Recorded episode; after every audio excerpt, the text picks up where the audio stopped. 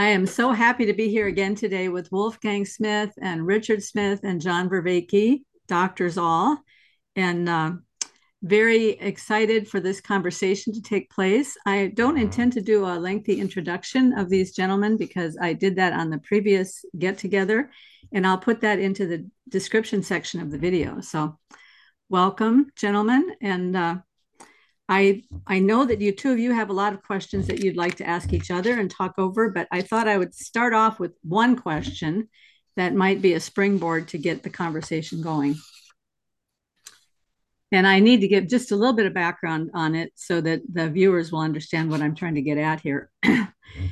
I'd like to start with this question about the relationship between truth and reality or the way that truth and reality kind of interpenetrate one another as a way to explore the problem that's tearing apart our country right now, which is this relativism, um, postmodernism, I guess you might call it, some aspects of postmodernism at any at any rate. So, um, if you can imagine, and I, I found this example, but I'm not going to quote the whole thing, but a guy is walking down the street with a, another guy and, and a dog comes up on them and it's a black dog. And one guy thinks to himself oh what a mutt. That dog ought to go into the pound. And the other guy says oh that's that's dr smith's dog who lives down the street. They're coming at it from two completely different points of view because of their different um, conceptual frames. So they're seeing the world in two completely different ways. And John, you've talked before about combinatorial explosion and how many conceptual frames are possible in a person's mind and how that can prevent forward movement and it causes all kinds of problems. Mm. Up until this century, most of us agreed that there was a truth that we were shooting for, that we could see, that there was an objective reality. But in this century, we've come upon, well, I mean, this I'm, I'm still in the 20th century. In the mm-hmm. 20th century, we sort of came to this idea that because categories are so difficult and because there are so many different conceptual frames, there ought not to be any boundaries at all. Everything is relative, everything is possible. And I wondered if the two of you could just discuss how you think we could combat that. Given the fact that we know that there are many different conceptual frames, how do we bring ourselves back from the brink and get back to a point of being able to see an objective reality and how that lines up with truth. I may not have framed the question the way either one of you like it, but my problem is that relativism in some ways has an intriguing foundation, but it's deadly. so, well, um, maybe I can go first. Sure. Uh, that's okay. Is that okay with you, Wolfgang? By all means, John. It's it's good to see you again. By the way, I really enjoyed our last conversation tremendously. I can say the same. So I, I mean, I do work on this because I, te- I teach about von Herder, who is a person who, um, at least one of the people who introduced this idea, uh, uh, at least cultural relativism. Of course, there's been kinds of relativism. You can see it, um, like in Protagoras, perhaps, in, um, in the Platonic period. But um, the one that's prevalent today is the one the influenced by von Herder because it tends to have come out of the social sciences. Um, and there are there are problems with relativism uh, because there's actually tension within uh, relativism. Um, so the idea is you have to understand. You can only understand a culture um, and of course, bounding what a culture is a, is a problem. And we'll just put that aside from now. You have to under, you, you can only understand things from within a cultural framework, and your cultural framework uh, dictates how you see and experience reality. Um, and that sound, when you put those two together, most people sort of oh those go together. They're they're very problematic though, uh, because if they're both true, I would be encased within a cultural framework, and I would all other cultural frameworks would be noise to me. They would be incommensurable to me. Um, and therefore, I would have no knowledge of multiple frameworks because they can only be understood from inside and they completely dictate how you see things. Where am I such that I am looking at multiple frameworks? Is one, and you know, Davidson brought this problem up, uh, you know, the very idea of a conceptual scheme. Uh, where are you standing such that you can get the view in order to actually posit what is needed for relativism? Uh, so that's very problematic. and then that leads into a point I want to make. Uh, and this is a Platonic point, and I've been making this with several other people. Plato's well aware of this problem that there are multiple aspects of any object, even visually. There's multiple aspects. You don't even visually see the whole of an object. Um, and I, I want to remind people that his word that gets translated as form originally meant didn't mean shape. It meant the look of something. It's a particular aspect of it. And so what you can do is you can say the following. You can say there must be a through line of all these aspects because they don't strike me as incommensurable to each other. And Kant wrestled with this, and I don't think I agree with his solution. But the point is, there has to be a through line to all of the aspects. And the through line is not itself an aspect, it is that which binds all the aspects together. And so it is something beyond perception, it is something, well, properly Platonic. Um, and I think you can see the same thing when it comes to cultural relativism. Yes, there are different cultures and different frames, as you said, Karen, but through lines are possible. I can translate between languages. I can move between cultures. I seem to have the ability to go from one culture to the other and go through a process of enculturation. Or take a newborn. They're not born into a particular culture. They must have some transcultural ability to learn any particular culture that they might be born into. There are lots of there's lots of evidence for a through line underneath and that actually binds and make gives points of mutual access between aspects and perspectives. And I think the Platonic framework actually gives us some very good ways of trying to find that through line, uh, and, uh, and, and gives us a proper response um, to the inherent tension with within relativism. So um, let me give you an analogy. I look at all the different organisms, and they seem to be so varied, but you know, there's some theory. I think it's Darwinian theory. Maybe Wolfgang and I will argue about that at some point. But nevertheless, there's a through line. There's a universal process that has produced this variation. There's a through line, right? And so, in a similar fashion, I think there are universal processes that produce all of these conceptual schemes, all of their intelligibility, all of their mutual access to each other, all of their intertranslatability. And so we should not talk about relativism. We should talk about a proper pluralism, which is universal processes that generate individual variations that do matter, but do not matter to the extent that relativism claims. That would be my first initial pass.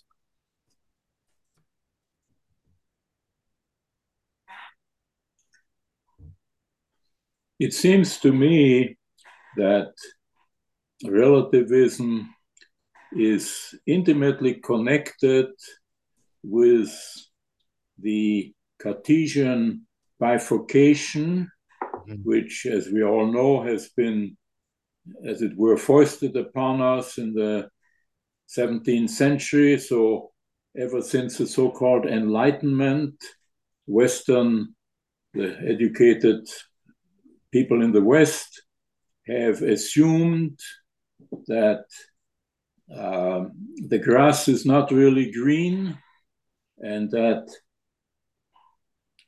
uh, practically everything that we are dealing with in our life is ultimately a res cogitans.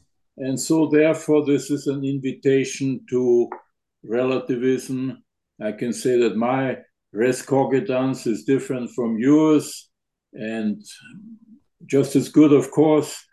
And so you are right in the middle of this relativistic uh, aberration because I think it is an aberration. I think we're not true to ourselves as human beings so long as we're relativists. And incidentally, I don't know if you'll agree with me, John, but it's this seems to be connected with another modern problem. I remember when I came to this country as a young boy, uh, one of the first things that startled me and I found it very difficult to accept is the lack of respect. I came from the old Austria where respect is sort of a, uh, a completely natural thing in life.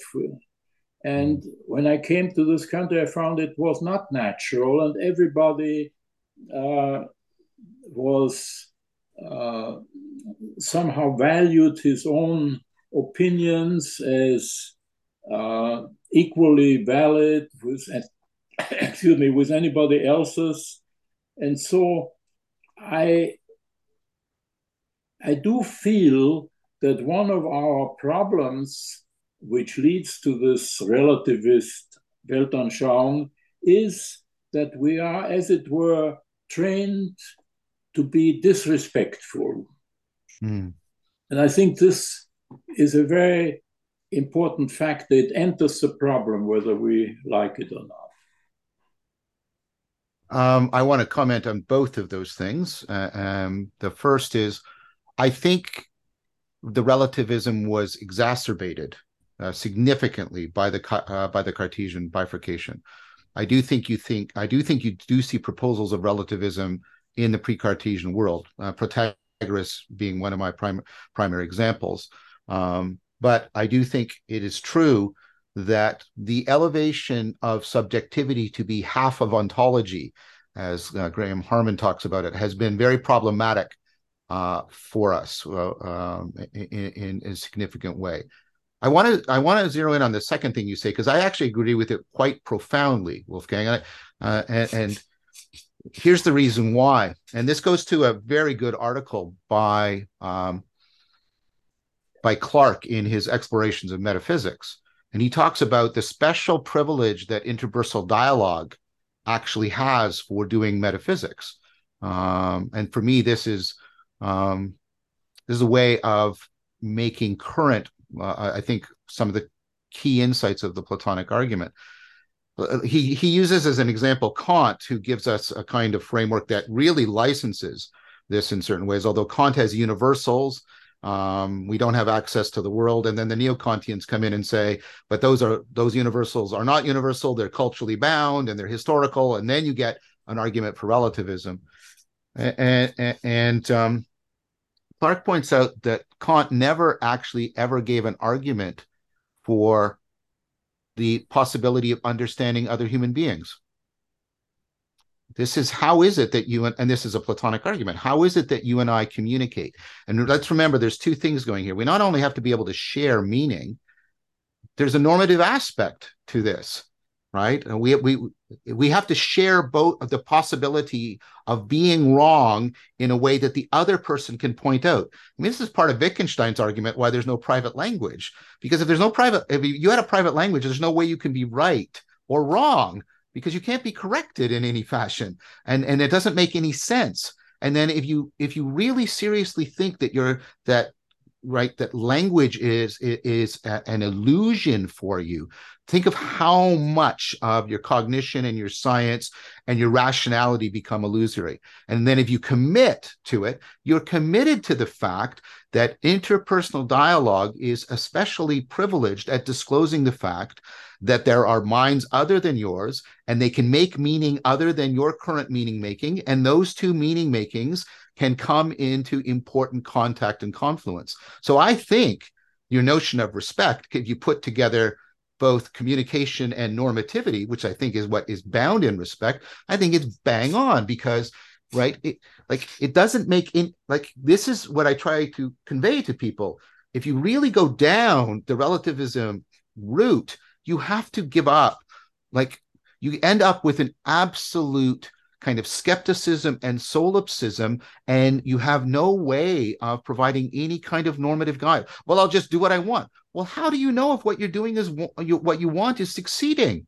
Right? I mean, like, like there's just, or or if you're getting it wrong, like, so I think the position that you've stated is I think we can also get take it back to Descartes in this fashion. With Descartes, it starts earlier, but with Descartes, you get the preponderance of an idea of monologic reason taking priority over dialogical reason. And I think that is also a part of this problematic that you put your, your finger on. But I hope you're okay with. I've tried to expand your notion of respect, and I think that this is how it um, dovetails with the point you've been making about how it contributes to relativism. So deep ideas you're proposing.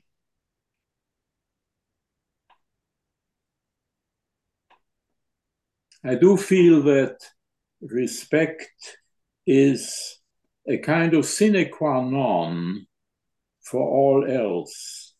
Uh, in other words, we are, as a civilization, we've been, as it were, in the business of creating skeptics and creating uh, critics, creating people who uh, like to take a negative view of, of the consensus.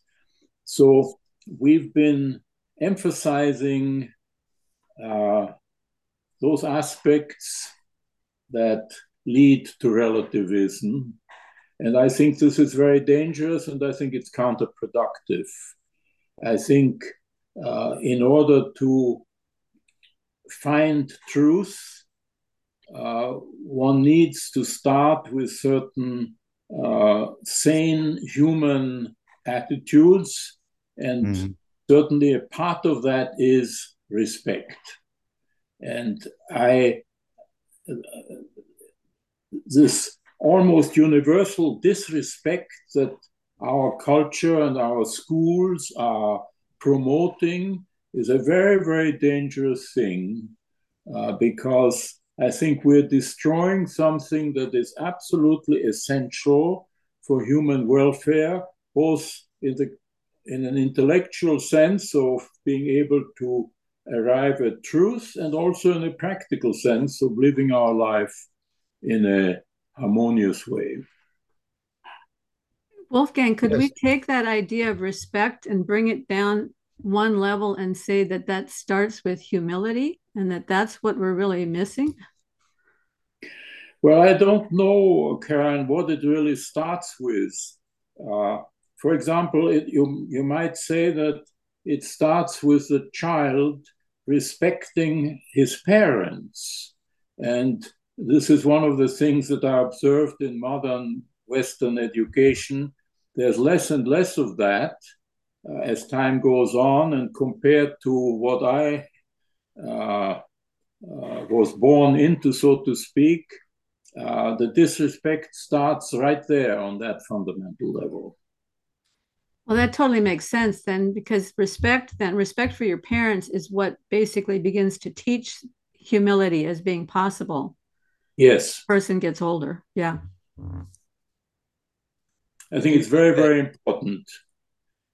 That what um, it does, excuse me.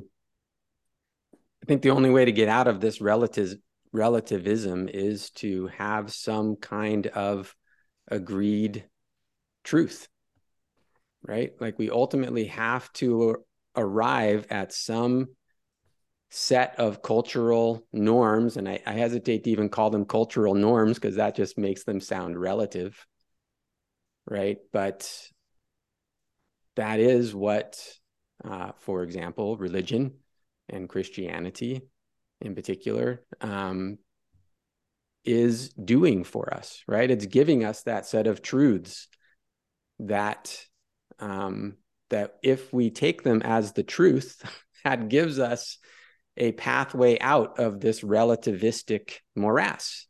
And I know that's a challenging position. Um, but I think also in Platonism, there is this aspect of that there is a truth, there is an objective truth that we can be getting closer to and aspiring to. And, um, you know, one of the questions that I wanted to ask John uh, from a follow up for our last conversation. You know, I've been through the um, modern science and the complexity science and the idea of Darwinian evolution and emergence, et cetera, et cetera, you know, and I find all of these things to be ultimately kind of a hand waving that doesn't really answer the question of how do we get out of this, right? How do we agree on a, a set of truths that can guide us in this you know non-measurable world let's call it the subjective world. Um, I, let's not call it the subjective world it's what everybody calls a subjective world res cogitans right? How do we really get past that and have a north star that we're moving towards collectively right? And uh, i just find the answers of um, you know even the cognitive science community john because uh, i've been there ultimately not really an answer at all. Well there's three or four things in that that let me respond richard. Uh, first of all uh, and i want to tie it into uh, what what karen and wolfgang were talking about. Mm-hmm. um, we've inherit and this is Ricoeur's notion but i'm trying to make it more prominent. You know nietzsche freud and marx have given us hermeneutics of suspicion uh, which is the idea that the moment of the disclosure of truth is to reveal the unconscious motive the secret agenda the power move uh, etc and when you can say aha see how we were being manipulated or mis- that's the hermeneutics of suspicion. Now you should have suspicion in your uh, in your epistemology in your epistemic toolkit or you're going to be gullible. But the problem is, and this is a point made by Plato, and I think also beautifully by Merleau-Ponty, and also by Gibson, is you can only say that is an illusion if you can simultaneously say that is real. And because this is real, that's how I know this is an illusion. The hermeneutics of suspicion is always dependent on, parasitic on are hermeneutics of disclosure, in which appearances are not distorting, when appearances are not distracting, when they are not misleading, but when they're disclosing reality. And I think that is the, by the way, that, and this is, I think, something DC Schindler would agree with. I think that is the proper presentation of the Platonic notion of beauty. Beauty is the situation in which appearances disclose reality, and that has a priority over any hermeneutics of suspicion. And so I would first put that in. Secondly, the relationship between parent and child is the primordial dialogical relationship. The dialogue actually precedes the child's ability to regain, to become aware of their own subjectivity.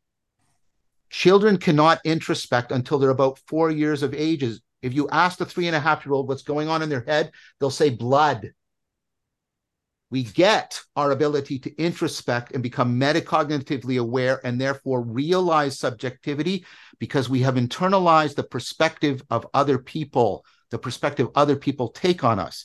That's how we gain access to our subjectivity.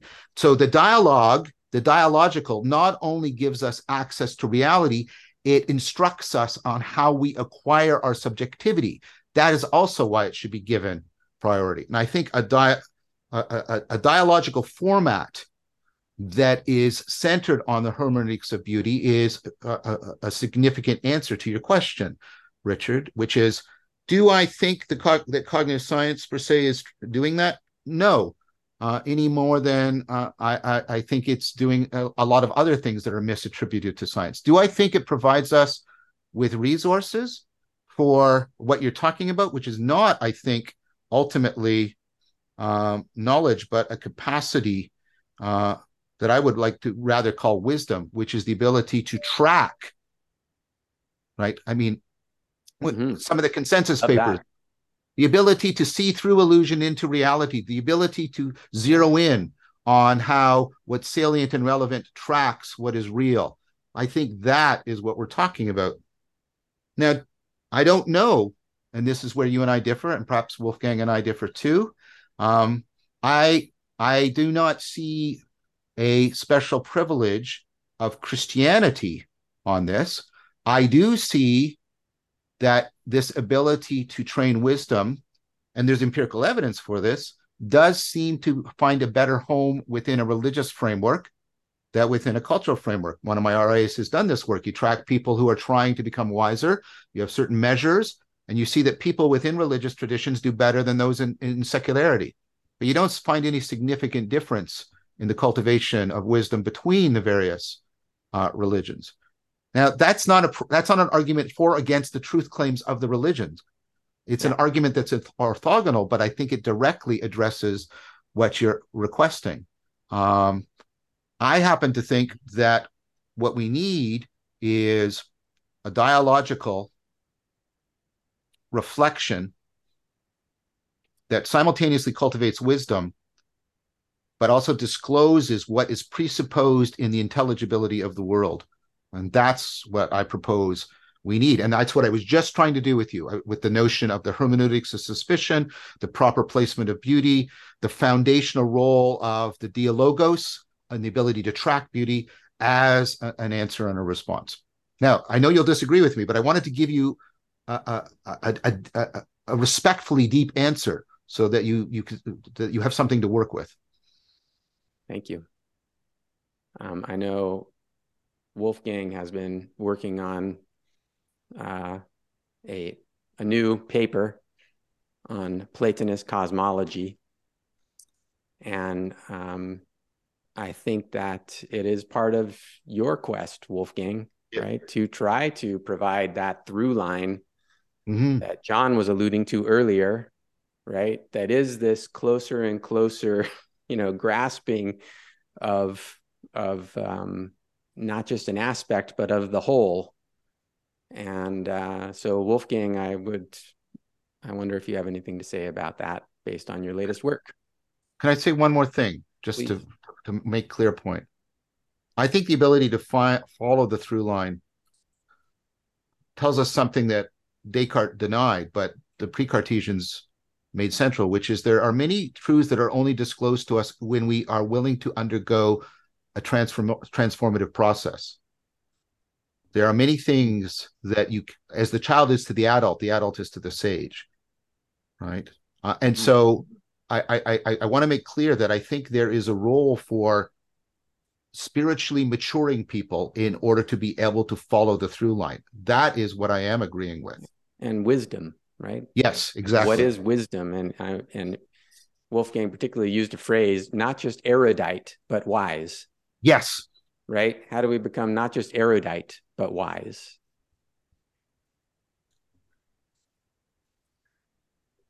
John brought up something just now about how truths are disclosed to us when we are willing to go through a transformative process. Some truths, not all truths. Okay. Some truths. But I do think that there that this transformative process is something that for many of us only happens when we I think Jordan Peterson used the phrase we meet the transcendent when we err. But basically the idea of that is we meet the transcendent when we're at the end of our rope, when when there's nothing else left. And uh, and that reality often discloses itself to us in consequences that are not something that we search for and yet those consequences teach us something that help us to transform help us to become more and to grow and um, i think there's something about this idea that at some point above the pinnacle of everything, truth and reality become one. And uh, so, would you guys like to talk about that at all? About what happens in an individual human's life when they're pushing against the world, trying to make progress, and then the world kind of smacks back against them and says, No, no, you're headed the wrong direction. That is a dialogue with reality, I think. And it's not that different from the experience of a scientist seeking truth because a scientist is pushing against reality to try to see where the limits are and and find their path forward so that they can get closer and closer to the truth. We do that all the time with our lives. So it seems like a very um, basic human experience. I i know it's it's wonderful when you can use this kind of language that you're using because it does help to become more precise with terminology and everything. But I also think it's good to pull it back down to the base level once in a while and think about what does it mean for an individual. Well, I'd like to make a point here which I think is relevant. Namely, I think it is an absolutely vital principle that you need to have a certain access to truth before you can uh, learn truth, before you can get more truth. Mm-hmm. In other words, mm-hmm. um, not only truth, you need to believe certain things in order to advance in your knowledge of truth. And this is why I've, I find the contemporary philosophy of education, if you want to call it that, to be so deadly because uh, the young person is deprived of all truth. He's taught to doubt everything, he's taught to question everything. And uh, this is a self defeating process because, as I said, uh, in order to find truth, you must already have some truth to work with. Uh, and uh, I find that modern education, beginning really on the level of, of kindergarten, it deprives people of all access to truth. The only thing that is presented as truth are the various slogans that are now popular in our civilization, which don't amount to anything. Uh, it's ridiculous even to to propose whether there is truth. There's no truth in that at all. So what I'm saying is we are educating people to be skeptics. And if they were docile, they would be perfect skeptics. Happily, a normal instinct for self survival and so on takes over, and they do believe certain things. But uh, on the whole, our education is very misplaced.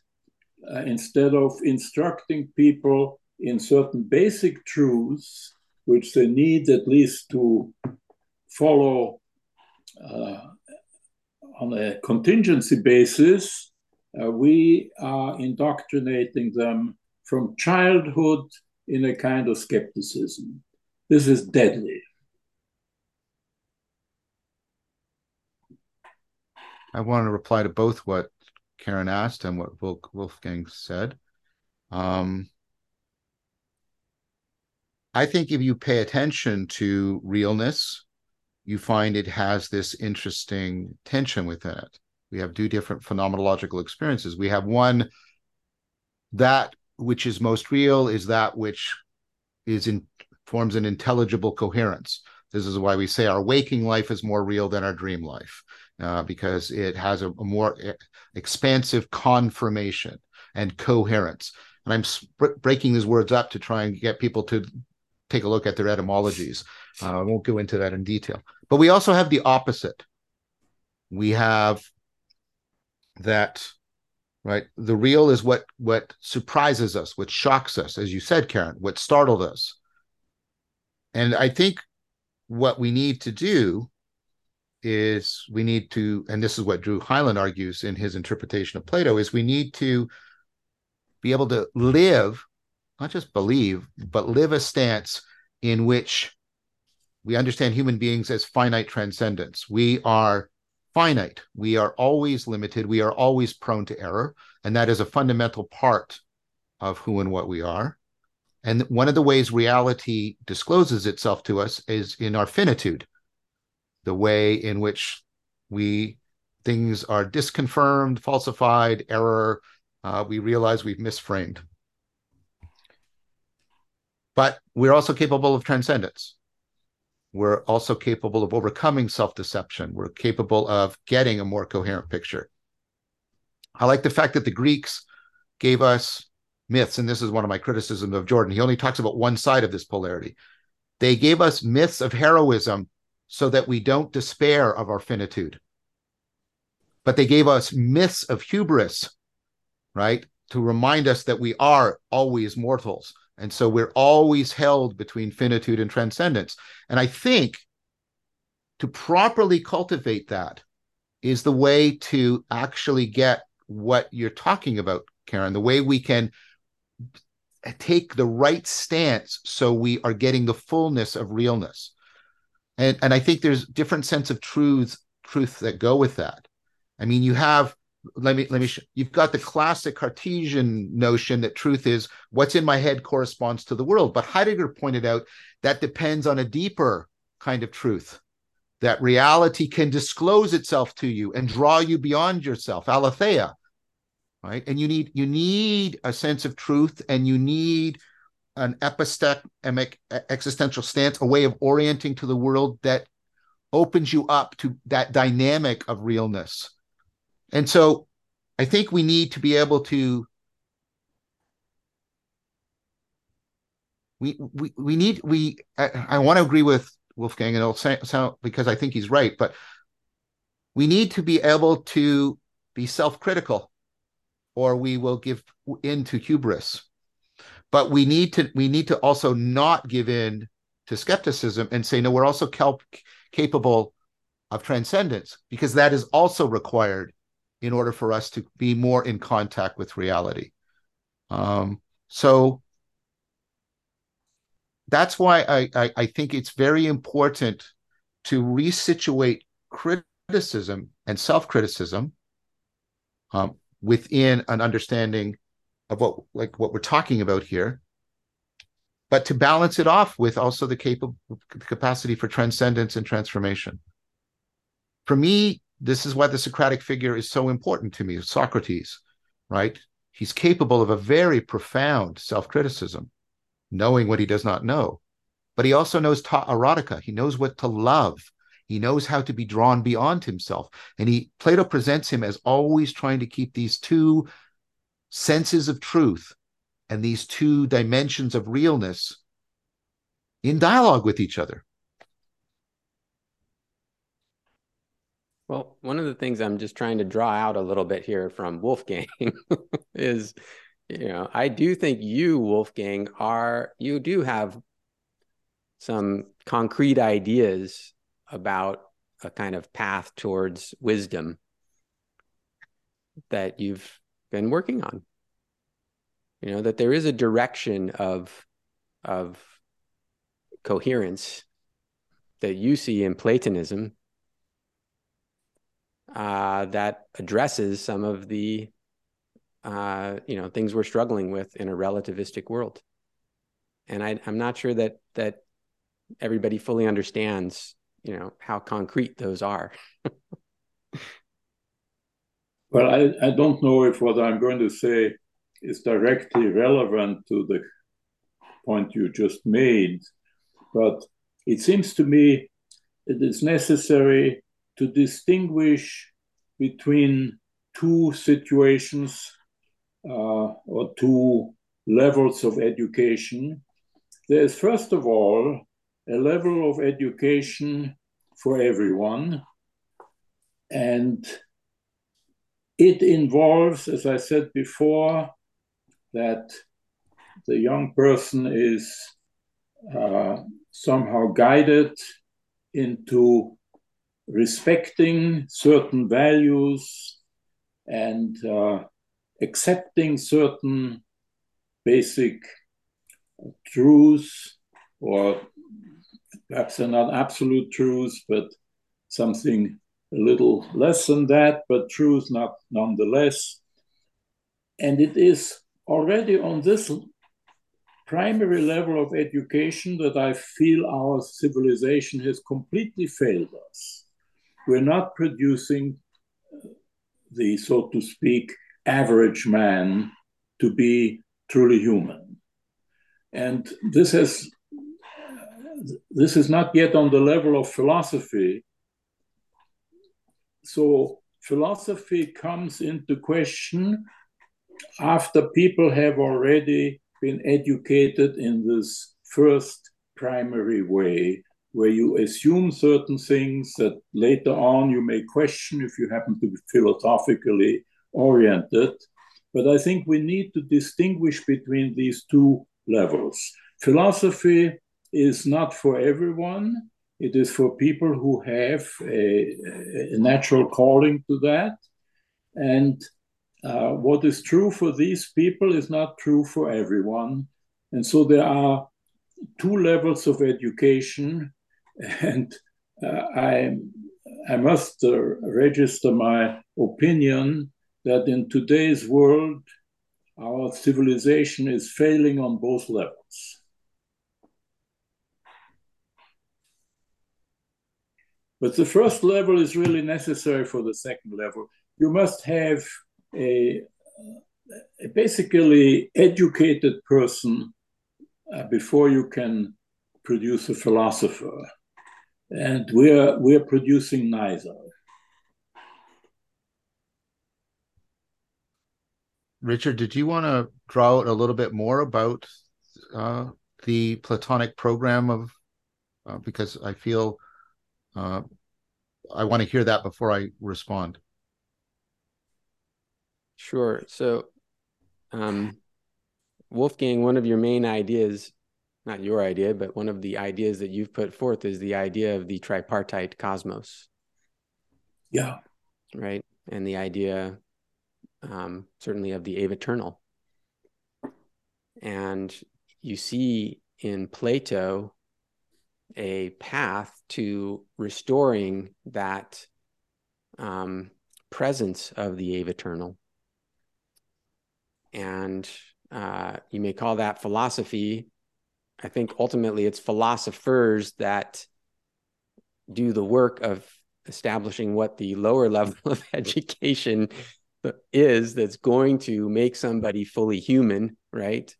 Um, but I think, you know, I don't want to let this go that we can't just keep saying, well, you know, it may not all be relative, but I can't figure out which way is the right way to go here. So let's just let everybody do their own thing, right? How do we get past that? And I think that you uniquely are, you know, have are pointing to some directions along the lines of Platonism um, and what you see in that that really are um, something that uh, is different than what anybody else is really saying.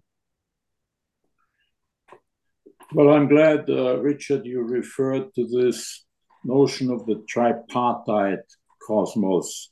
I think that this is the fundamental premise, if you will, of Platonism.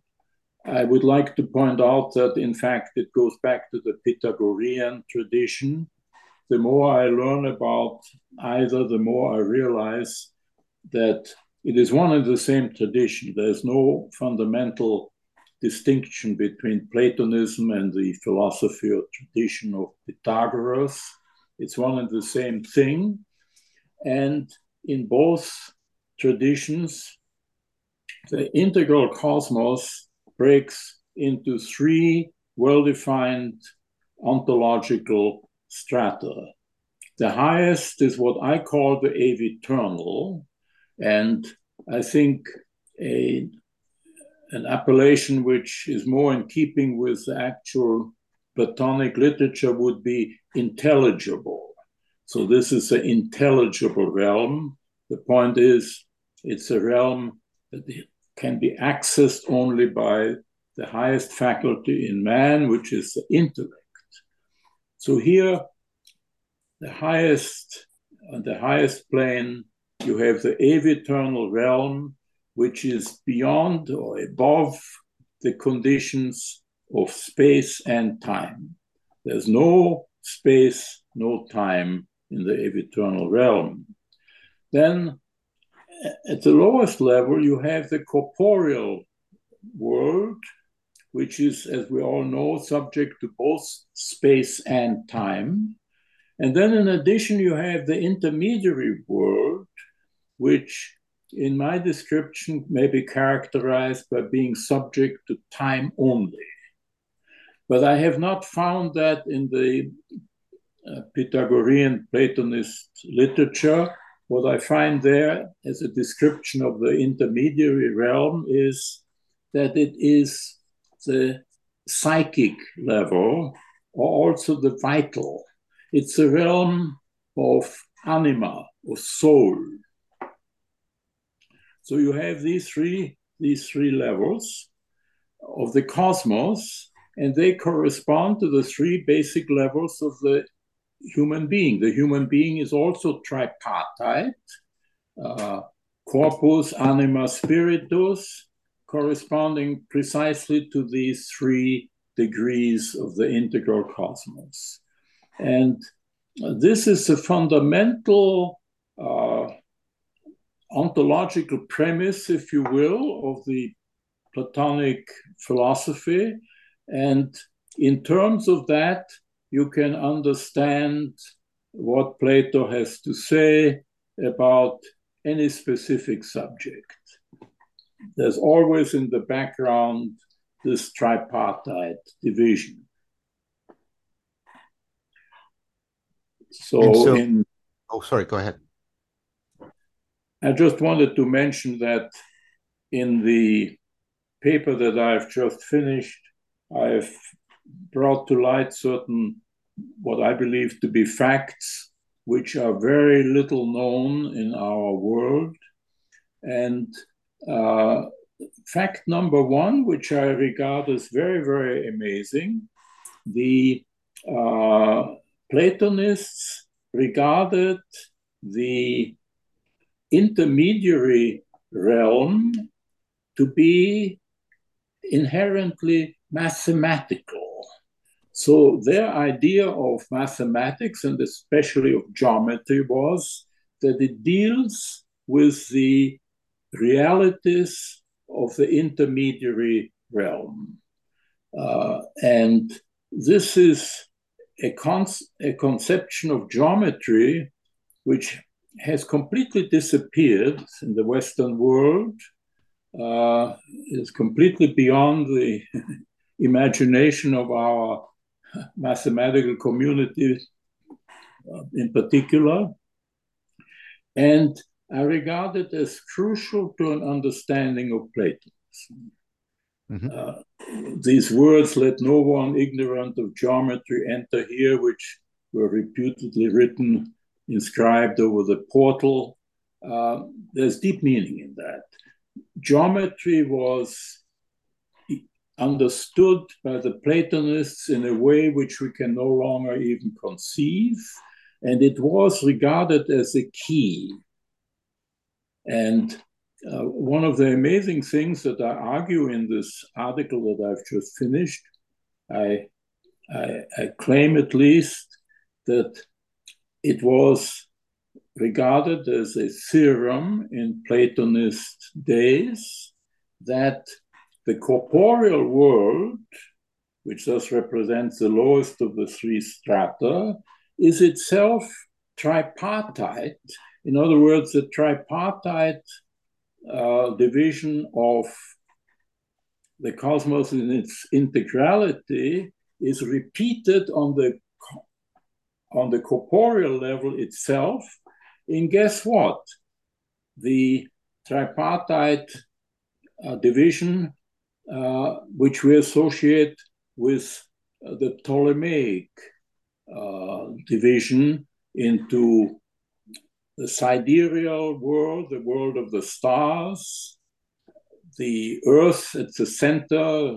Platonism is incurably geocentric, and the intermediary realm is represented on the on, on the corporeal level by the planetary sphere. So this Ptolemaic division of the integral cosmos into sidereal, planetary, and terrestrial spheres uh, is authentically Platonist, and the Platonists actually claimed to, to prove this on geometric ground. Now, I should add that uh, to the Platonist, proof was not the same thing as what we would call proof. There was no logical argument. It was all a matter of seeing with the eye of the intellect. Plato says somewhere, science is nothing but seeing. And they were true to that, with the understanding, however, that the seeing takes place with the intellect.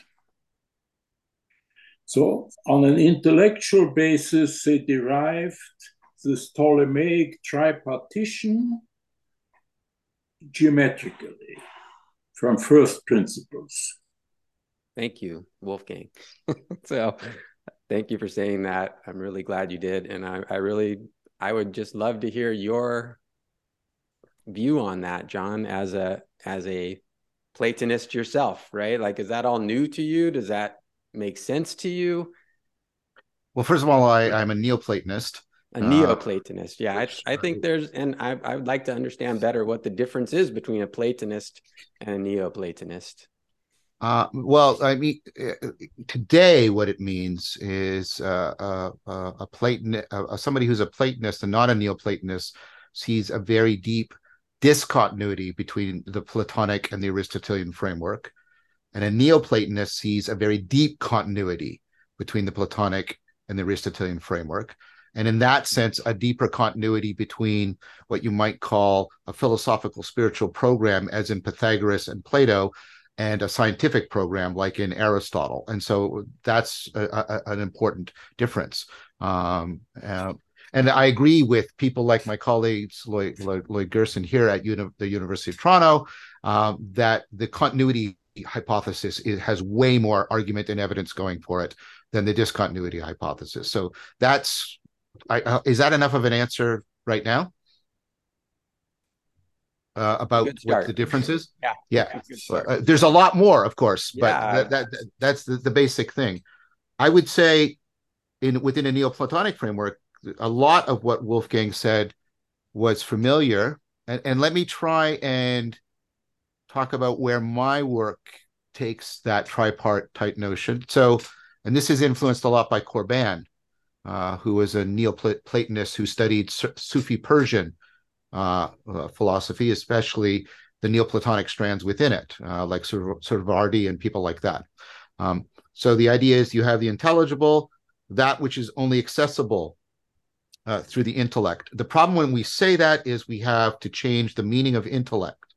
Uh, we have made it uh, sort of a literary, almost a literary notion. When I was doing that thing of being able to find the through line that is not perceptible, but makes the perception possible, that's intellect, right? That's not riffing off theories, as Wolfgang said. That's being able to to to really realize that you actually never act, see all of an object.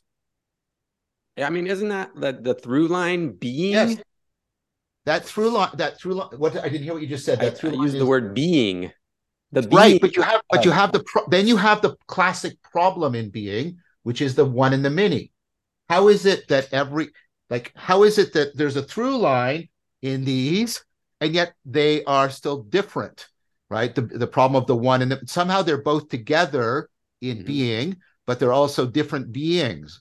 And so Neoplatonism, the whole Platonic tradition, especially Neoplatonism, is really, really wrestling with that.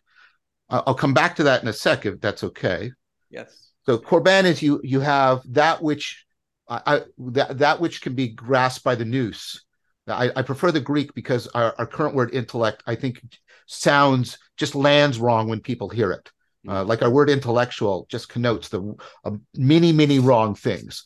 So I'm going to use the untranslated Greek, right? And then you have the so, and, and then you have the sensible domain, right? And, and, and I think and that maps onto the corporeal very. I'm talking now at the epistemic side, right? Mm-hmm. And then what Corbin brings out, and I think this is exactly right about the geometry understood by Platonism, is the imaginal, which is not the imaginary. The imaginary is the hermeneutics of suspicion.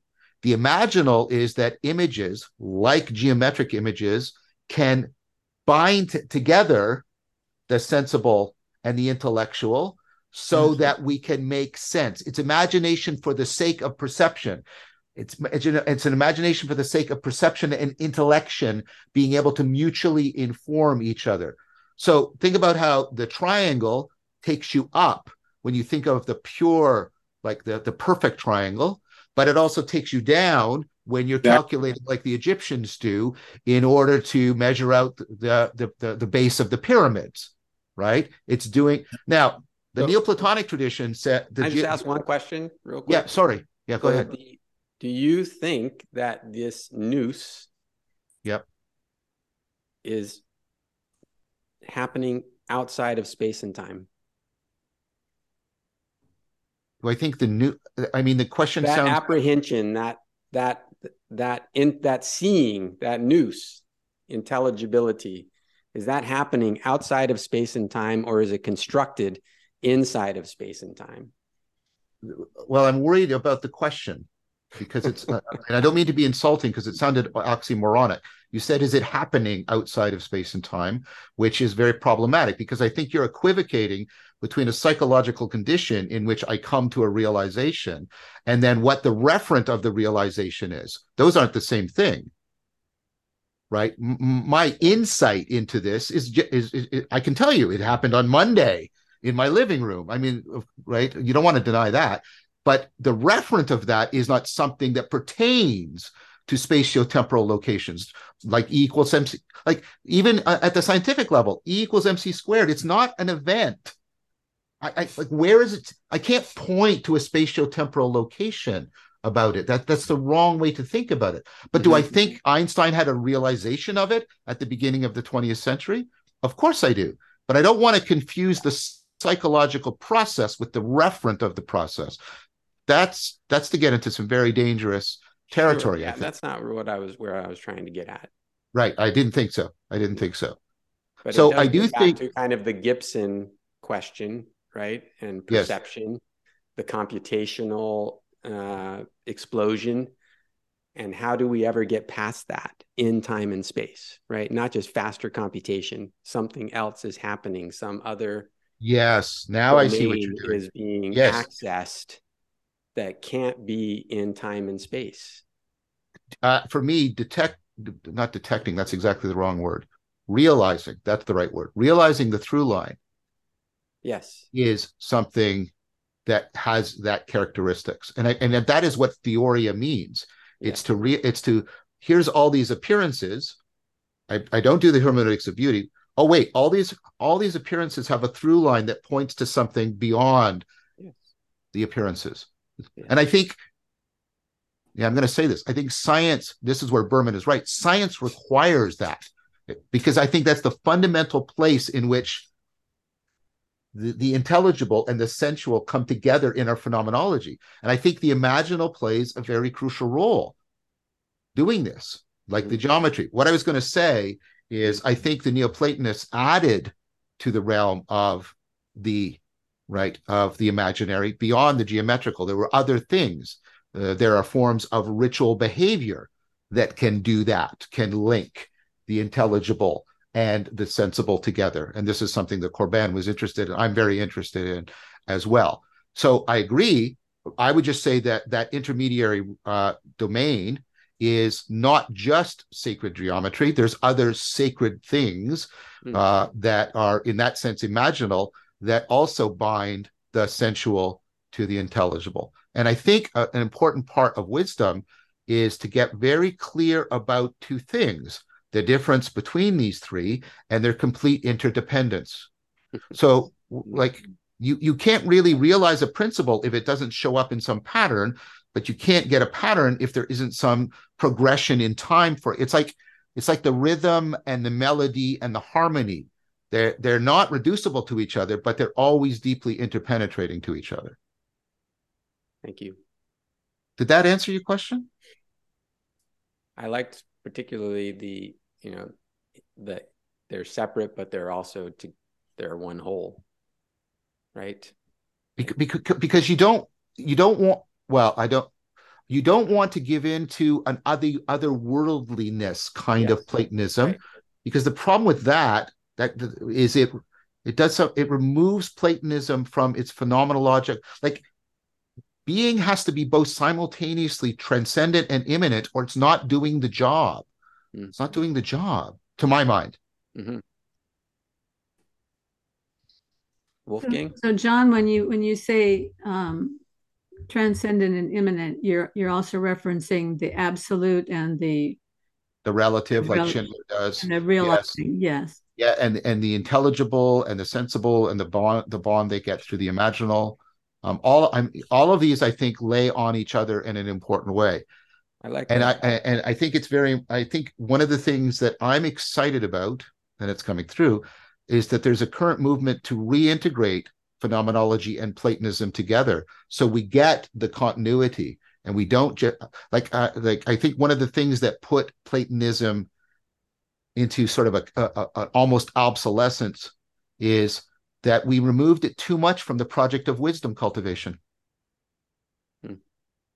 And that goes back to the point that Wolfgang was making about respect. If all of this Platonic metaphysics doesn't translate into me becoming wiser, there's Mhm. something fundamentally wrong to it. And I think that is a Socratic Platonic claim that I just made. If it doesn't translate into the cultivation of wisdom in the guts of my being, in the in the minutia of my life, then it should be rejected. Wow. Let me just make a comment relating to what you just said, John. I have in my libraries rather rare treatise by Proclus Mm, on the nature of Euclid's geometry yes. and uh, what uh, Proclus uh, enables us to understand is that, first of all, uh, this geometric tradition is not native to Greece, but it originated in Egypt. Mhm, mhm. And secondly, and more importantly, uh, the tradition of geometry as understood by Platonists was actually related to a tradition of, well, what shall I call it? A kind of monasticism. In other words, uh, leading quote unquote geometrists were actually in those days living a life, a monastic life of, you might call it meditation. Uh, of course, it was a very specific kind of meditation uh, connected to geometry, Mhm. but it was a meditation nonetheless. So, what I'm saying is that uh, this Platonic tradition in which geometry uh, plays such a central role actually has something yogic about it. It was very much related to the problem of ascending to higher states of being and eventually uh, finding our way somehow into the eternal realm. I, I totally agree with that. And and Proclus, of course, is one of the people. He's post Iamblichus, so he's talking about theurgia, and and geometry is part of all of the theurgia. And of course, the theurgia gets taken up by Dionysius and enters into Christian liturgy. Um, and that's what I meant by, in addition to the geometrical, we should be talking about the liturgical within Yeah. the um, because there's kinds of knowing that are, are not you know that are more touched by the liturgical and others uh, by the geometrical um, I, I, I, to, uh, first of all, I envy you, you having that. that uh, that's so just, just a base moment of desire. I would really like to have that document. Uh, yeah, but uh, yeah, Proclus um, is very, very, a very pivotal figure. Um, and so, yeah, I, I'm very much um, Hmm. intrigued by how we can, and, and how we can bring back. Um, I, I want to get. I'm sorry. This is not meant to be any criticism what we're doing here. In fact, I think the di, the dialogos is actually pointing beyond the just talking about it. We're trying. We need to get back to a a a a, a uh, like a, a, a participatory and perspectival and transformative engagement with the imaginal, because I I do think that without the imaginal, we and you may not agree with me on this, Wolfie, but I think without the imaginal, we can't properly relate the intelligible and the sensible. but maybe you are saying that about the geometrical and the liturgical. I think they have an important place. Um, so the later Neoplatonists, like Proclus, in fact, were very keen to argue that without the imaginal, we can't get access to the transcendent aspects of the intelligible, and that was a di- that's a difference they had with Plotinus, um, and so they put much more emphasis on this intermediary domain. I wonder what you think about that. I, I think you're absolutely right. I, I, couldn't agree more because actually uh, the uh, the geometric realm is the intermediary, which means that it combines the uh, uh, purely intellective with the imaginal, as you say. Yeah. It's both there. And yes. this is essential. And this is why geometry was so treasured by the Platonists and the Pythagoreans, because uh, it is the uh, intermediary, the link between the two extremes. Exactly. Exactly. It's a key to wisdom. I have seriously considered taking up sacred geometry as a practice. I've bought some books on it, and uh, because for me, that notion, that like the, the way they did geometry, right, right, bridges between the perspectival and the propositional, etc. The very first mystical experience I had in my life, um, I was reading the Republic, and I was just in like first year university, and the very first I've been doing meditation and other things was of the forms and the geom- geometry, the the imaginal apprehension of geometry was the medium through which I had this experience. Mm. So um, mm-hmm. I found that I found that deeply pivotal and, and exemplary of what we're talking about. What I want to know is if if there's good reason to believe that generalizes, and it sounds like there is, other people that we should find that an, indis, in, an indispensable thing for other people. And then how do we afford it for other people? How do we uh, afford it for other people? So so i'd, I'd kind of like to jump in here john and wolfgang and richard um, with the ideas of esther meek. I know that you've talked to yes. her john. I've talked yes. to her a couple of times. And reading her books. And, and um, she also references dc schindler a lot Yes. And she has, uh, and she got her ideas by deeply contemplating the work of Michael Polanyi. Mm-hmm. And so she talks about this contact with reality. You've mentioned that phrase several times. And to me, when I hear her talking about that, it is very reminiscent to me of Iain McGilchrist's concept of the right hemisphere of the brain being the only one that has contact with the outside of the outside. The right hemisphere is the exploratory open hemisphere and it brings in the the part that it's willing to receive and then it hands that over to the left hemisphere and the left hemisphere starts processing but when she talks about contact with reality, she'll use an ex- a simple real life example like um, I want to learn how to trim a rose bush. In order to do that, I have to develop a relationship with that rose bush. I have to learn to love that rose bush enough to where I want to serve it. I want to understand it deeply so I know exactly where to trim it without injuring it, how to feed it so that it's going to flourish and thrive and that is a procedural thing and you you build in this procedural knowledge. Um, same with learning how to ride a bicycle or learning how to play the piano. And so in some way all of these or learning how to paint i mean for me it was learning how to paint.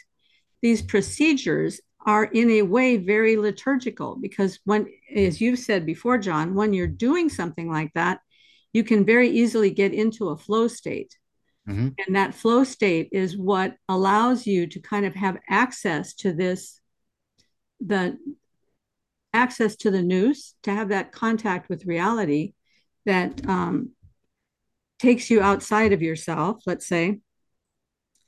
And so I wonder what you think about that connection between liturgy and ritual.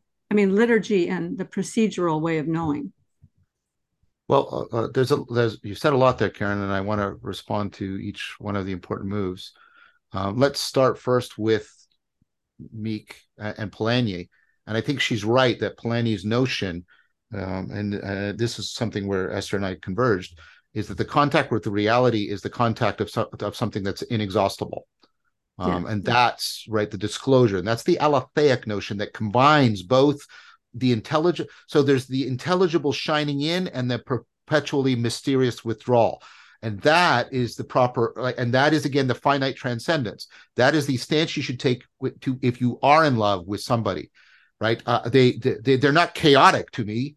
They're they're, they're intelligible. I'm, I'm deeply knowing them but my knowing is always being drawn beyond because they are inexhaustible to me. And, and, and so i have to and i think the flow state is when you're coupled to the through line that is capturing uh, and you're being captured by that inexhaustibleness of reality. Because in the flow state this is one of its defining phenomenological features there's the there's the ongoing sense of deep discovery and super salience. Like there's insight after insight after insight but it's it's all just flowing together. And so i agree with that. Now about the left and right hemispheres i mean there's a lot of conversions between iain's work and mine and if you want to see that, uh, Curt, uh, I was on uh, Theory uh, uh, Everything with Curt and with Iain, and you can see that convergence. However, I I, I resist. is that the right word? I resist the idea that the right hemisphere is the privileged access. Oh, so to, do I. So do I. and here's here's uh, there's. I, I resist mean, the, the right idea that the right hemisphere is dominant or should be dominant. That's what I resist. I, the right hemisphere should be dominant insofar as the right hemisphere is about problem formulation and the left hemisphere is about problem solving. And problem formulation is more important than problem solving. But it doesn't mean you solve your problems with just problem formulation. Right. That is, mm-hmm. uh, that's where I disagree, I think, with Iain. Right. And, and you have to remember that the right hemisphere is also the hemisphere that's overactive when you're depressed.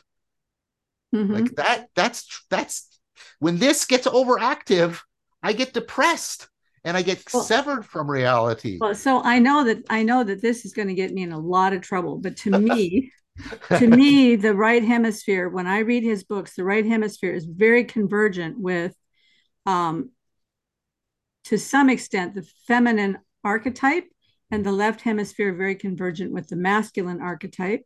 And it seems to me that when the two are working together properly, they're working together like a marriage. That's the argument I made to Iain. That oh, insight. Really? Okay, that, oh, yes. somebody made it. the, well, I did it in terms of insight. Insight is not a property of the left or the right hemisphere. What you see in insight is activities predominantly in the left. It shifts radically to the right, and then it shifts back to the left. Insight is in the dialogue between the left and the right hemisphere. That's where it shows up. It's not a property of this or of this. So that's that's where I would agree with you. Now, um, I like I don't want to argue too much about Iain in his absence, but mm-hmm. I that's how I would want I, I want to respond. And so I think that um that ability well, the only reason I brought that up is because okay, I think ahead. that I think that idea of marriage is a fundamental it's in, it's, in, of the universe. well, it's in Esther's notion of a covenant epistemology. That's how I was yeah. going to bring it back right? And, and, and notice that a covenant epistemology is properly a dialogical epistemology, a dialogical metaphysics. And this is a notion that is very key in Neoplatonism. And it, it's going to be in my series after Socrates. And we're going to release it December the 2nd because we got 19 episodes filmed now and we're ready to go. That was a shameless plug. Okay. And the idea is, the, and this goes back to something I think Wolfgang was putting his finger on the dialogue within and the dialogue without and the and the horizontal dialogue and the vertical dialogue this is a, a, strong claim in neoplatonism all have to be properly in sync together. And part of what it is to educate for wisdom is to get all of those properly in sync together. So i find it very interesting that we do agree that there is something in this even let's call it yogic tradition of uh, the imaginal or geometric um, explorations, right? That there's something there to be revisited and you know and and yeah john i really appreciate your point too that like if it just becomes this kind of abstract thing that doesn't really mm-hmm. embrace the whole um then it's failed right it's integrality it needs to be integral it's not yes. just about getting to the aeviternal and leaving the corporeal right? Um which by the way uh, actually one of the things we did get into with jonathan was some of the metaphysics of christianity which i think you would find very interesting. I'm sure i would. Jonathan and i have an ongoing. And what happened at in thunder bay between the two of us was truly astonishing. I just want to say that the that the parable and i think that's the correct name of it not the allegory the mm-hmm. parable of the cave you don't just ascend you return yeah, yeah. yeah right? They are equally important. And DC Schindler makes a very good case about that. Um, and I, because we need to think about this because we, we yes we are suffering wolfgang's right we're suffering an epidemic of skepticism and nihilism i don't deny that and narcissism and they're all is wrapped coming from just being exclusively taking the horizontal as real right, right. but i want to say the opposite the vertical but you can have people who just do the vertical we yes, have also absolutely. a growing epidemic of spiritual bypassing. Which, you know, there we have the cross, right? Well, speaking right, of Christian yes. metaphysics. Yes. You so, have the horizontal and the vertical, and they're united. Yes. Um, I, I don't know what you want me to do about that. I, I mean, I, I, just I just wanted to make the point that both reductions yes are showing up. And I don't think that's a coincidence. I think the bifurcation in Cartesian metaphysics drives people to either one of these. They go into flatland or they go into spiritual bypassing. Yes. And I think we should talk about both problems uh, together if we want to actually come up with a more comprehensive response. Thank you. And I, I just, I, I, would, I would like, like, to ask. I would like question. to get back for a moment to the point you made a few minutes ago when you were speaking about that spiritual experience involving geometry. Uh, yes. I, I feel very strongly that this was an authentic example of the spirituality which was unquestionably uh, associated with both the Pythagorean and the Platonist traditions. Mm. Uh, they were therefore, in a sense, sacred traditions. And this is also what explains the fact that the Platonic literature is very difficult to access. Yes. Because it was not meant to be accessed by just anybody. Mm-hmm. Uh, everything pertaining to the yogic or spiritual side of our life was in ancient times uh, uh, regarded as uh, something that needed to be protected from from vulgar access, and so uh, this is why uh, the Platonic dialogues uh, are very difficult to access from the outsider. And let me mention in this connection, perhaps this may interest you, I have found a Platonist of the 18th century to be, to my understanding at least, unique in his penetration of Platonism. And I'm referring to Thomas Taylor, uh, and I'm very fortunate. I have a lot of his translations. I have five volumes of Plato translated by Thomas Taylor, and I have Iamblichus and Proclus and Plotinus and many other Neoplatonists also translated by Thomas Taylor. And his commentaries, I'm referring to Thomas Taylor, his commentaries have been of immense help to me in as actually breaking into hopefully the spirit of Platonism. So I think I think that's an excellent recommendation. um, thank you for saying that. That was um, that that experience was probably authentic. It's been a, it was a pivotal experience for me. It launched me into an entire pathway. I sometimes trespassed from that pathway, but I think I have found myself uh, back in it, and uh, I've been living it. I think very deeply now for at least the past decade. Uh, but it means a lot for you to say that, Wolfgang. So I just wanted to break out of the dialogue for a second and say thank you. Um, that was uh, personally helpful to me. Uh, to it, it has all the earmarks of what I have learned in rather recent days, in fact, based upon the commentary on the Timaeus by Thomas Taylor. Mm-hmm. Mm. Uh, I, I'm I'm just I'm dumbfounded. Thank you. Thank you. It interests me especially because I've just finished this rather major article on uh, the Platonist cosmology. And uh, there are many aspects to it. And let me just mention very briefly that uh, it throws entirely new light on cosmology mm-hmm. because uh, it shows that our cosmos, and I'm referring now to just the corporeal cosmos, that's the cosmos that the astronomer is interested in. The, the corporeal cosmos contains a macrostructure which is uh, an irreducible wholeness. So it it is it comes from the aeviternal through vertical causation, mm-hmm. and as such, it is completely incomprehensible and inaccessible to our sum of parts sciences from physics to astronomy.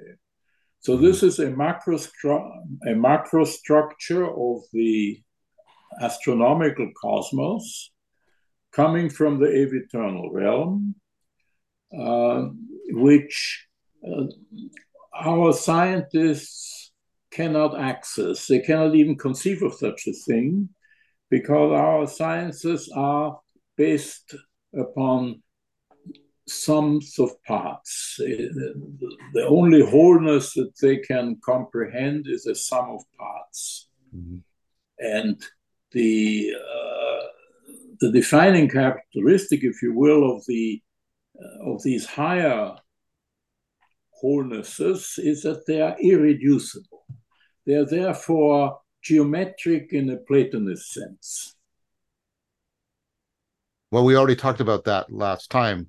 That, and I think there's something deeply right about that. Um, and uh, I, I think, well, I argued, and this is also prevalent, especially in the dialogical Neoplatonists like Erigena and Cusa, that the bottom up and the top down are equally needed in order to understand realness, and they completely interpenetrate. Um, and so um, that means there's an inexhaustible there's not only an inexhaustible through line sort of this way there's an inexhaustible this way and to bring it yes. back to you karen I think we we have to, and I think Esther is pointing towards this, but I think the notion of the contact as the ongoing transformative conformity to the inexhaustible is not only horizontal but vertical. Um, um, and, um, I think that that again, when you get traditions that train people in the two di- the two directions and their integration, you you get people who have, I think, well, what I would like to eventually do as a scientist is, you know, measures of cognitive flexibility, capacity to enter into the flow state, uh, ability to self-correct, uh, because I do think that these contemplative practices and the meditative practices and the liturgical practices and the imaginal practices do have profound real consequences in people's everyday cognition. Mm-hmm. Um, if it, like, again, if this, you need to have proper reverence for that but you i think it is also proper to demand or to seek to see how that plays out and how well you're interacting with your kids or how well you're treating your your your romantic partner or how well you are pursuing your career. And and well doesn't just mean success. It means are you doing it virtuously? The, the buddhist notion of right livelihood. For me it always has to come back into that. And all of that should always be drawn into further education by the upward reverence. So for me the reverence and and, and the, the and, and and the virtue have to like they have to be completely mutually supporting. I'm gesturing wildly, which can tell you I'm getting very passionately involved in this. So I should try to calm down a little bit. But, but uh, that's beautiful. Thank you. I, I, did want to just ask you briefly, John, if you have a uh, what you would recommend as a book that sort of or a resource that gets into the what you call the Neoplatonist view, right? As kind of the lacking the discontinuity, Aristotelianism, opening up to other kinds of, you know, um, imaginal forms. Is there anything? I don't know if there's a single book. I think the the book that for me does the best at as an initial thing is Theophany by Eric Perl, which is his book on Dionysius. Mm-hmm. Um, and then uh, I think that that's an a- a- excellent book. I recommend um, Clarke's book, Expo- Explorations in Metaphysics, because uh, where that essay on the dialogical, I think, is absolutely central. Uh, and he's, of course, a Christian Neoplatonist. He's a Thomistic Christian Neoplatonist, and I do, I do agree with the arguments of Morello and Clarke and others that Thomas should be better under Aquinas should be better understood as a Neoplatonist Good. than as an Aristotelian. Good. Yeah, yeah, yeah. But I think that's deeply right. Um, and so though the um that would be a, a, a, couple of good places to start. Thank you. Um, I'm trying to think of something that's a little bit. I'm trying to think of anything that I mean. I mean, I mean the the the place to go for the imaginal within Neoplatonism is Corbin, but Corbin I wouldn't recommend starting with Corbin. Corbin is not an easy easy text to read. Uh, you might want to read some stuff about Corbin, uh, and that's where I would recommend the work of Thomas Cheetham, World Turned Inside Out, um, Imaginal Love, All the World is an Icon. That I would recommend um, his work uh, because I think it's it's better uh, articulated and explained uh, than Corbin's own self presentation of the material. Wonderful. Thank you. Let me just add, John, uh, another point about the Platonist cosmology, which I document in this article. And I think it's it's a matter of considerable importance. Namely, according to the Platonist cosmology, not only is the integral cosmos an irreducible wholeness, and he sometimes refers to it as a, in the mundane animal, so it's it's organic, it's an animal. Mm-hmm. But we know that there's another animal that is also important, namely the anthropos. We are also tripartite, and so mm-hmm. the microcosm is, so to speak, in a sense, it replicates the, the macrocosm. However, at the same time, the microcosm, every every living man, woman, and child, is a an organic part of the macrocosm. This is obvious. And so uh, it turns out that as a member of the macrocosm, the anthropos is subject to an influence. Actually, it's, it's what I call vertical causation. The macrocosm operates or acts upon every human microcosm through vertical causation.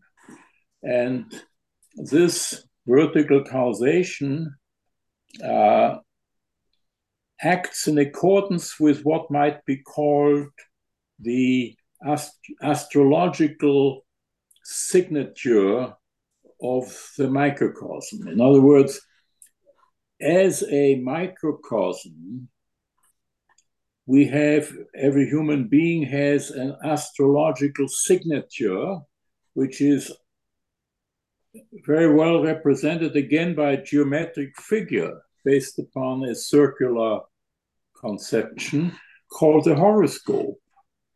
So, uh, the perhaps the oldest, his, historically speaking, the oldest science in the world is astrology. And based upon these Platonist principles that I'm just trying to indicate, astrology is a rigorous geometric science.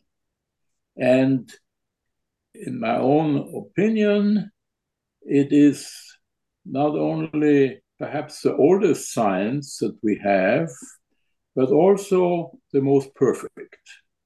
The most perfect science.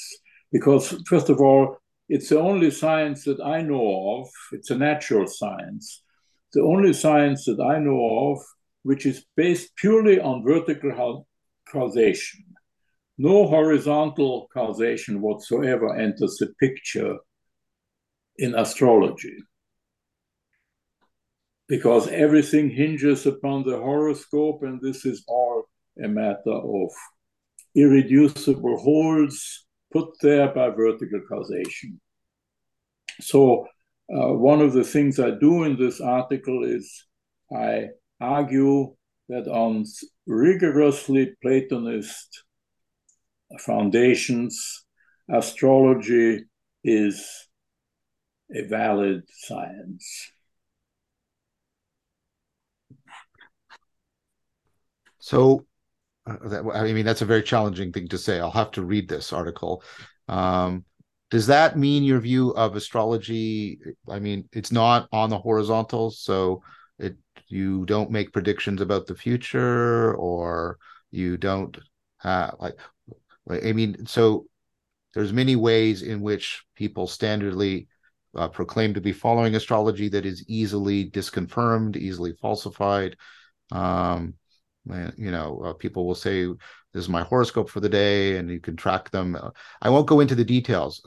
I assume that's not what you're talking about given uh, the way you uh, laid it down. Uh, what do you mean by that then? Well first of all what i mean by that is that our horoscope is a blueprint in astrological language of who we are. Mm contemporary man is very much interested in this pro- in this project of knowing who he is, and we run to psychologists and psychiatrists trying to find out. But the most perfect way of finding who finding out who we are is to look at our horoscope because this gives you the astrological identity. This is your astrological signature. And incidentally, if you just do the mathematics, you find that the number of uh, substantially different horoscopes is so vast that the present population of the world is just a tiny little fraction thereof. So, on just mathematical principles, one can say that the likelihood of finding two human beings in the history of the world with more or less identical hor horoscopes is zero. So the horoscopes, uh, the, the, combinatorial uh, possibilities are so vast, it is safe to say that every human being, past, present, and future, has his own unique horoscope. And okay, then that, that, already makes it different than yes. most horoscopes. That's what right? I was going to say. That totally gravitates against what most people do with horoscopes nowadays, right? Because they have this is your horoscope of the day, and everybody who's born on this day, this is you. Oh, You're I not mean, talking about that. there's obviously foolishness, and um, astrology is a subject that invites foolishness, and there's always enough foolishness to go around. We know that. It invites foolishness because uh, to really understand astrology is to be an accomplished Platonist. Unless you are an accomplished Platonist, you cannot really grasp what astrology is all about.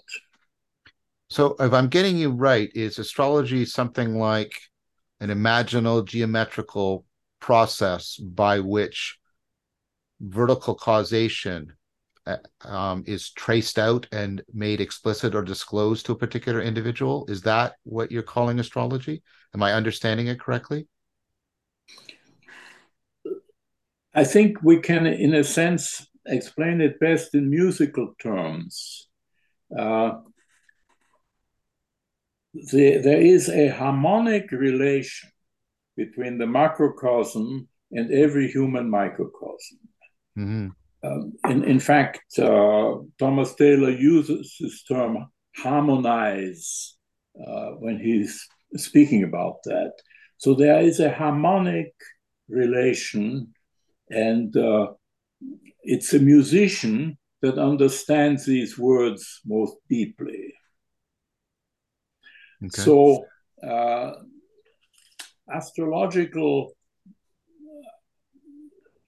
predictions are less interesting than the astrological uh, phenomenology of a human being. In other words, if a human being wants to know himself, one of the most effective ways of doing it is to look at his own horoscope, but that, of course, presumes that he has a real understanding of astrology, which in today's world is rather rare. Well, that would include me. Um, so I I don't want to make comment out of ignorance. Um, there's a part of me that doesn't like this language, but I have enough respect for you um, that I want to see the article before I give any comment on it. It sounds to me like you're already moving significantly away from what I nor- what I normally hear when the word astrology is invoked, and I need yeah. to get I- and I and I and I don't doubt that, and I have enough respect for your thinking uh, and for your grasp of Platonism that I I would like to see the article. And I think of me saying anything now, I'm going to let my ignorance and my bias take over, and I'm going to stop. Well, we're probably at a pretty good stopping point anyway, since we've been going for an hour and a half. Um, is there anything anybody'd like to say to kind of wrap up or last words or um, I'm very, I've really enjoyed it a lot. It's been very encouraging to me that I feel some direction towards like probing towards new opportunities to ultimately approach wisdom. Mhm. Right. And I feel like we've identified some concrete things that point in a direction of things we can do that ultimately um, will lead to wisdom. And I'm really searching for that, not just for myself, but for our culture um, at large. And uh, so I really appreciate everybody's contributions.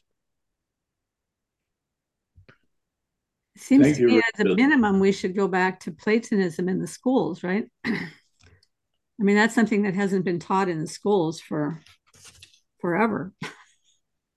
And it is something that, in a way, is not as controversial as, say, religion, right? Let me just add to Karen's remark. Nothing would please me more, but the problem is that before we can teach Platonism in our schools, we have to completely restructure, revamp our educational system Yes. because, as I mentioned at the very beginning of today's uh, conference, that our education system is so uh, structured today that instead of educating the young people to be receptive to wisdom. And we are doing just the opposite.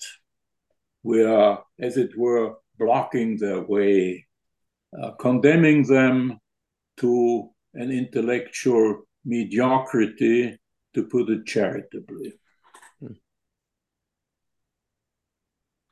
Um, I, really uh, caught on fire. Um, and Wolfgang has now consistently had that effect on me. And, but I also want to thank uh, Karen and Richard for how they scaffolded that and uh, kept it going, uh, stoking the fire when appropriate, um, sitting back when it was appropriate. I recognize that. I appreciate it. I'm grateful for it. Um,